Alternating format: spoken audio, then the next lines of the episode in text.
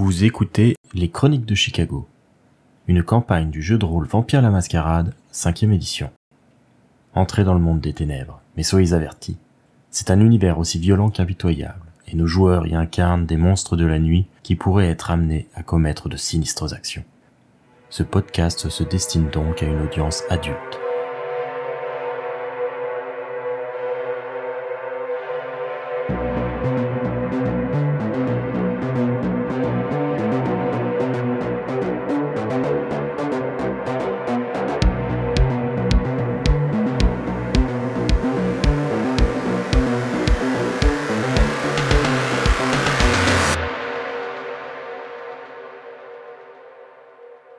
Va euh, retourner vers euh, Harold, quelques minutes plus tôt. Dane lui fait signe de le suivre et euh, longe du coup le mur de la sacristie. Visiblement, il sait où il va. Et très rapidement, vous arrivez sur un parking qui se trouvait de l'autre côté tout à fait du bâtiment. Et vous voyez qu'il y a une camionnette noire qui est en train d'attendre, garée sur le parking, du coup, euh, fermée. Il y a l'air d'avoir personne à l'intérieur.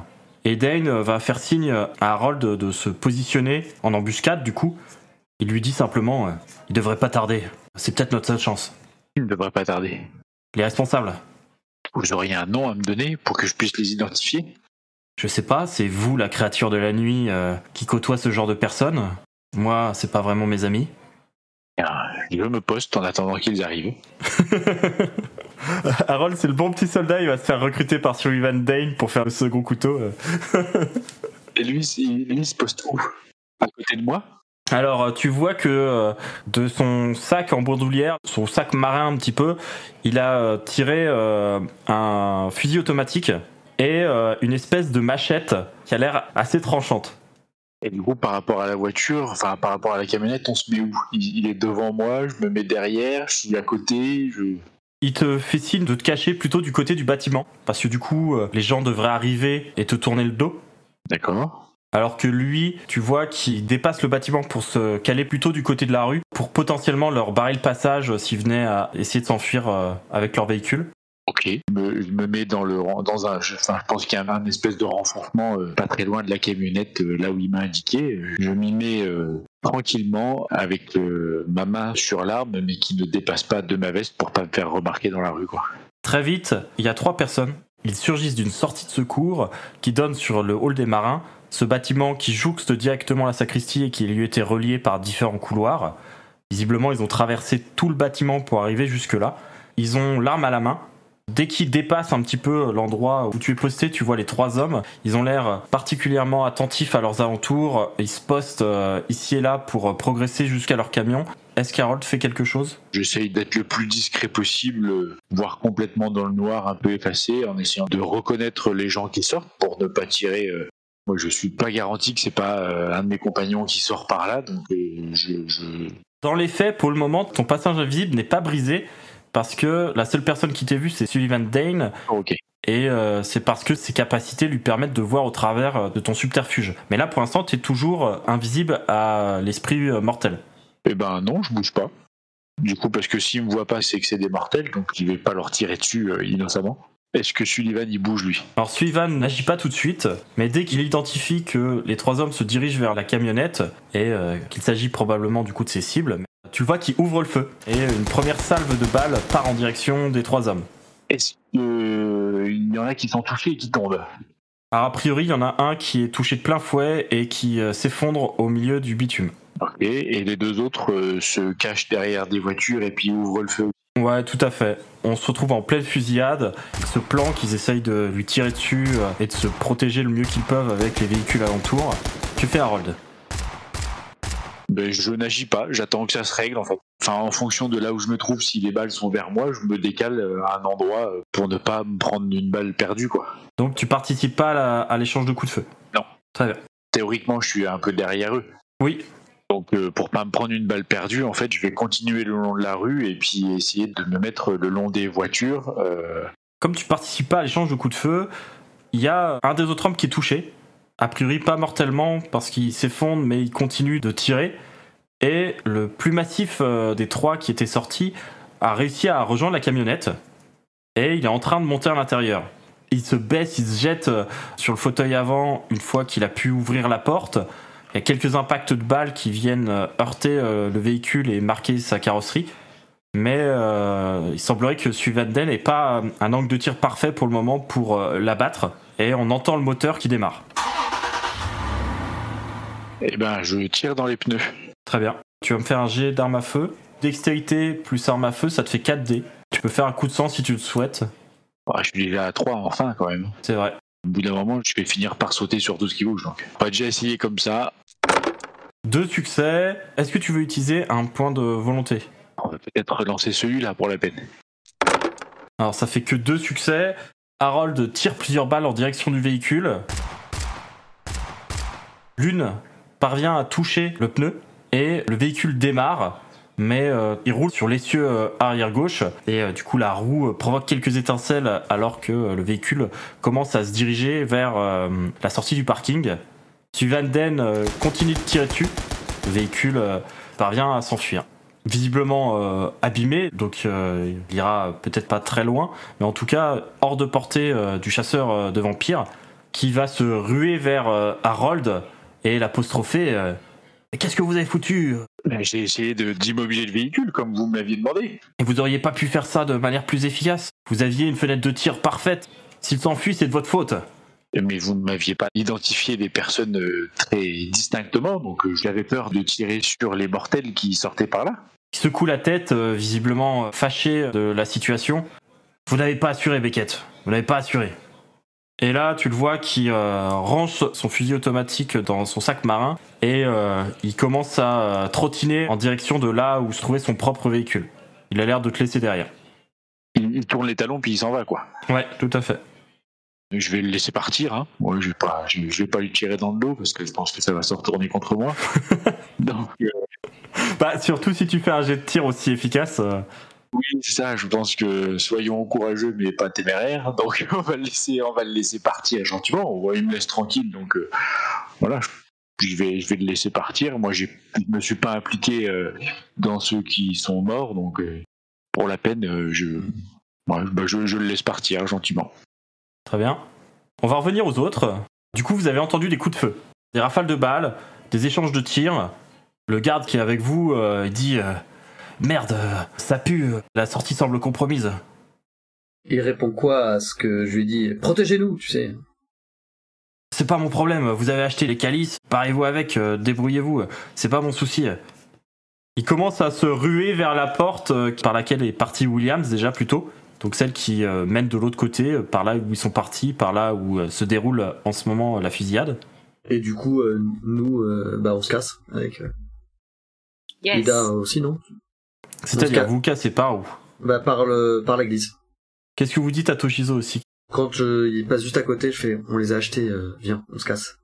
On en prend chacun un pour les escorter. Peut-être vérifier qu'il n'y a rien qui va nous arriver par ce côté-là. Bah, passe devant là. Et je murmure euh, à Ida et Toshizo, on prononce pas de prénom, ok? Euh, oui, ok.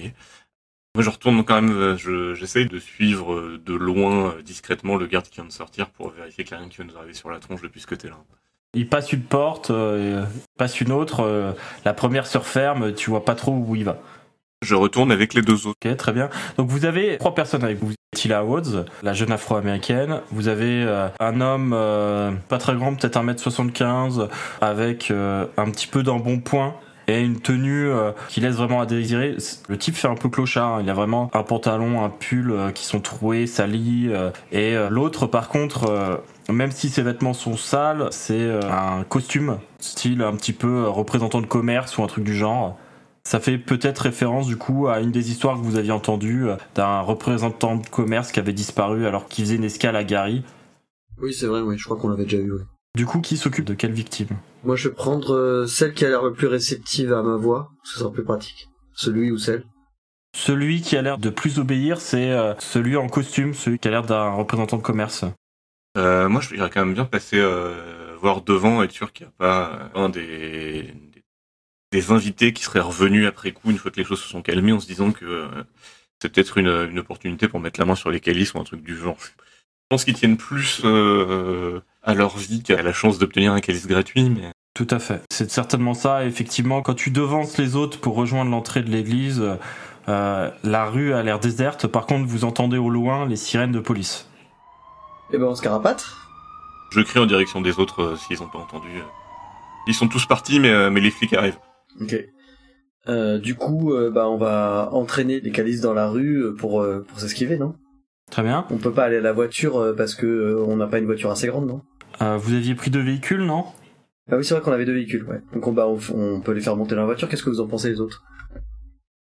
Alors Harold, par contre, euh, n'est toujours pas là. Vous n'avez pas de nouvelles de lui.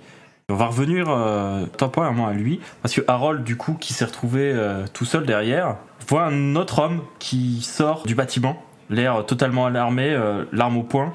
Dès qu'il voit Harold, il le pointe de son arme. Et vous là Qu'est-ce qui se passe? J'ai entendu des coups de feu, que se passe-t-il? Dit Harold, un pistolet Bah à la non, main. je l'ai rangé, je suis pas débile. L'autre, euh, Sullivan est parti, euh, le temps qu'il sort, je l'ai rangé, on est dans la rue quand même. D'accord, très bien. Donc t'as rangé ton arme. Mais l'autre te pointe de son arme. Et là, euh, vous êtes qui vous? Je suis un passant, j'ai entendu des coups de feu, je suis venu voir ce qui se passait. Vous, vous entendez des coups de feu et vous allez voir ce qui se passe? Qu'est-ce qui me dit que c'est pas vous le tireur? Je suis sorti après des coups de feu. Est-ce que vous entendez des coups de feu? Il a l'air euh, plutôt dubitatif. euh, De toute façon, on, on peut pas laisser de témoin. Et euh, là, il te tire dessus. Euh, L'homme appuie sur la gâchette. La balle vient pénétrer la cage thoracique de Harold. Ça lui fait deux dégâts létaux, c'est-à-dire des dégâts normaux, ce qui est pas énorme. hein. Harold, il a 5 en santé, donc c'est-à-dire qu'il faut 5 dégâts létaux pour qu'il commence à recevoir des dégâts aggravés, c'est-à-dire des dégâts qui peuvent être incapacitants, etc.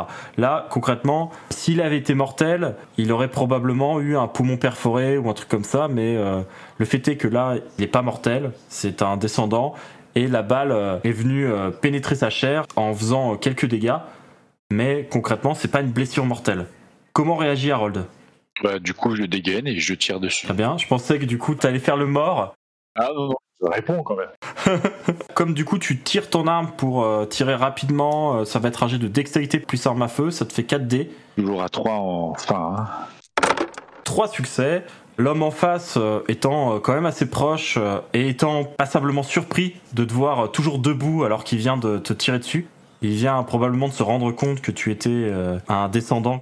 La balle euh, le traverse et lui par contre il s'écroule au sol, portant la main à la blessure que tu viens de lui infliger et euh, commençant à perdre sévèrement son sang. J'entends les sirènes de police qui se rapprochent ou elles sont encore très loin? Elles sont pas si loin que ça parce que Gary euh, c'est pas très grand et l'église se trouve près du centre-ville. Par rapport à sa blessure, il est en train de mourir ou pas? Il vient de tomber à genoux, il a porté la main au niveau euh, de la plaie, crache du sang, il s'effondre au sol.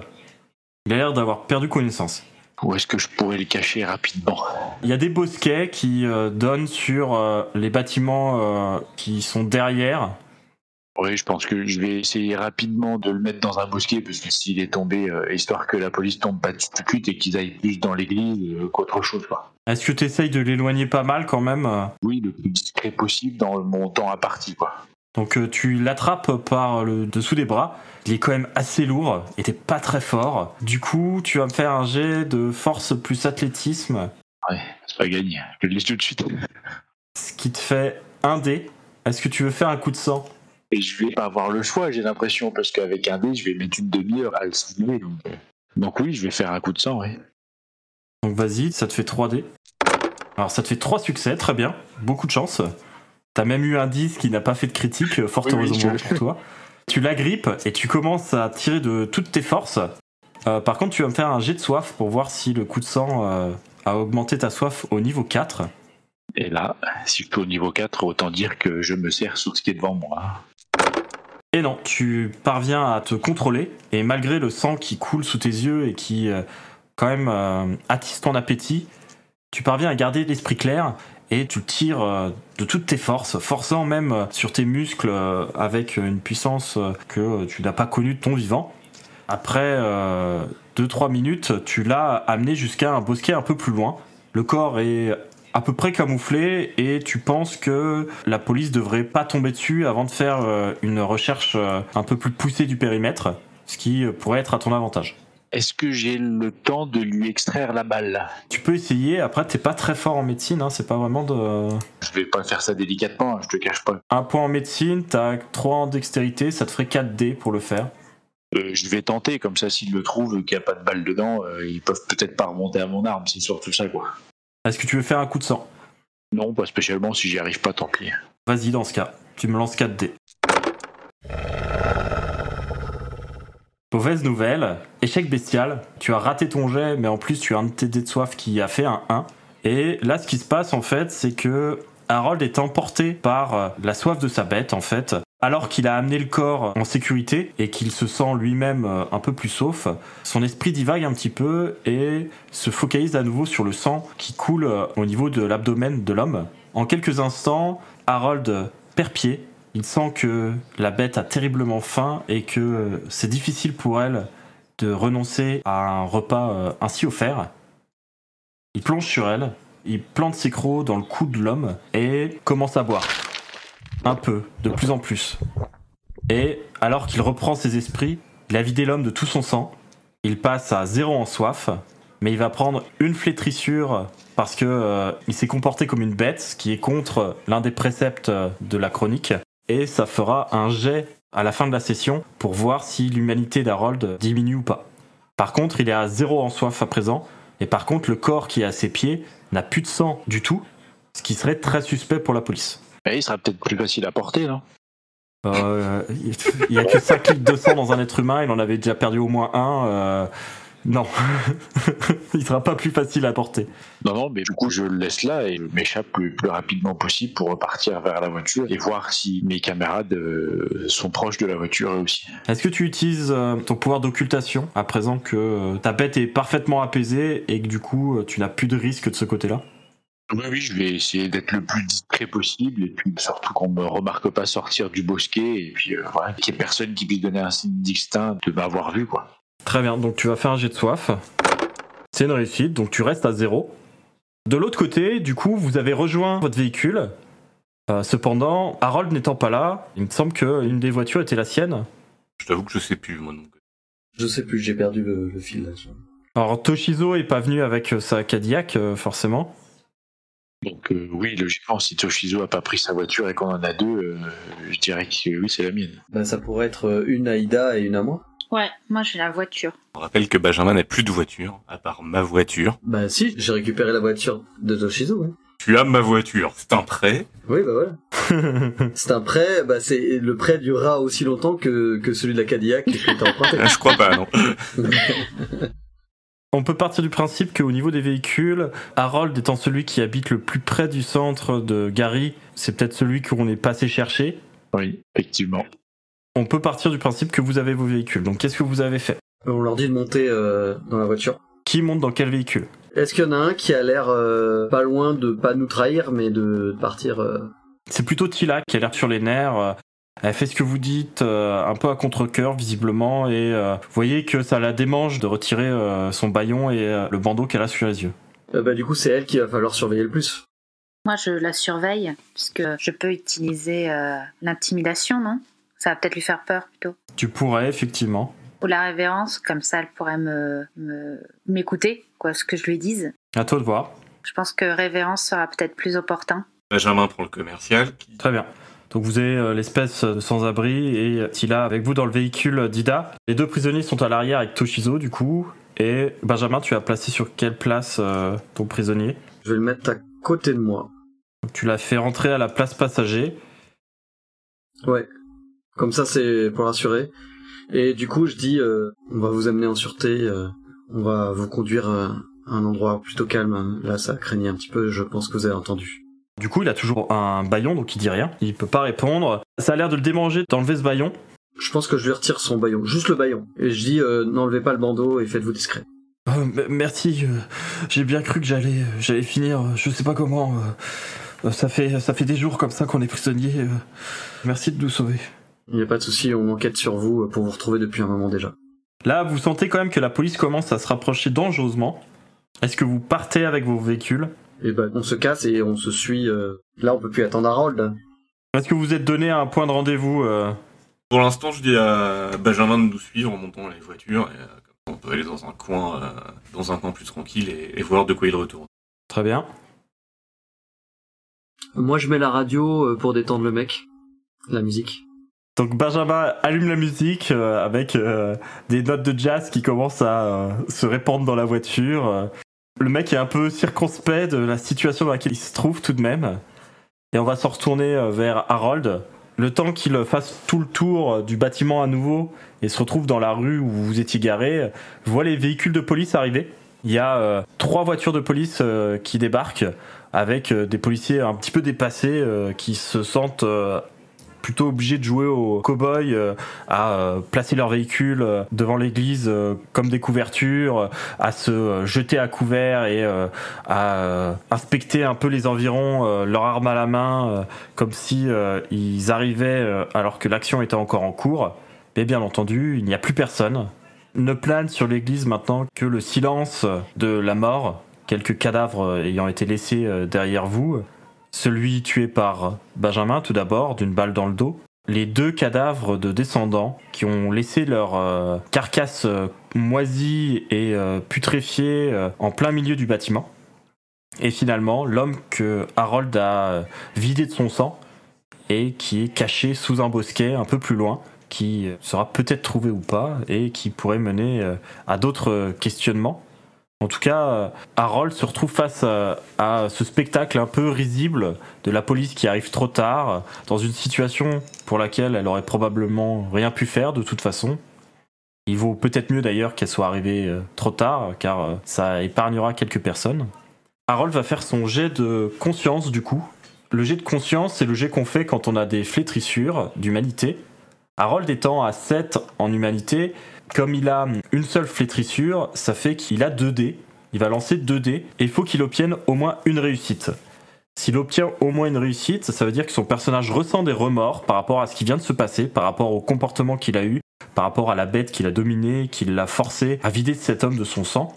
Par contre, s'il n'a pas de réussite, c'est un échec, et dans ce cas, c'est euh, la bête qui prend le dessus. Harold ne ressentirait pas de cas de conscience, et ça deviendrait une nouvelle norme pour lui. C'est un succès. Du coup, Harold se sent très mal. Déjà, il n'avait pas prévu à la base de se retrouver à tuer quelqu'un. C'est peut-être pour ça d'ailleurs qu'il n'avait pas participé à cet échange de coups de feu. Il n'avait pas spécialement envie de tuer un mortel, même si c'était une goule. L'homme l'a attaqué, il s'est défendu, c'était une chose. Maintenant, quand il s'est nourri sur lui, c'est comme si quelque chose de puissant, quelque chose de violent s'était emparé de lui, et il n'a pas du tout apprécié ça. C'était vraiment une expérience euh, traumatisante et violente, et c'est peut-être la première fois depuis qu'il est un descendant qu'il est confronté comme ça à cette violence gratuite euh, et euh, incontrôlable que la bête peut imposer à un descendant.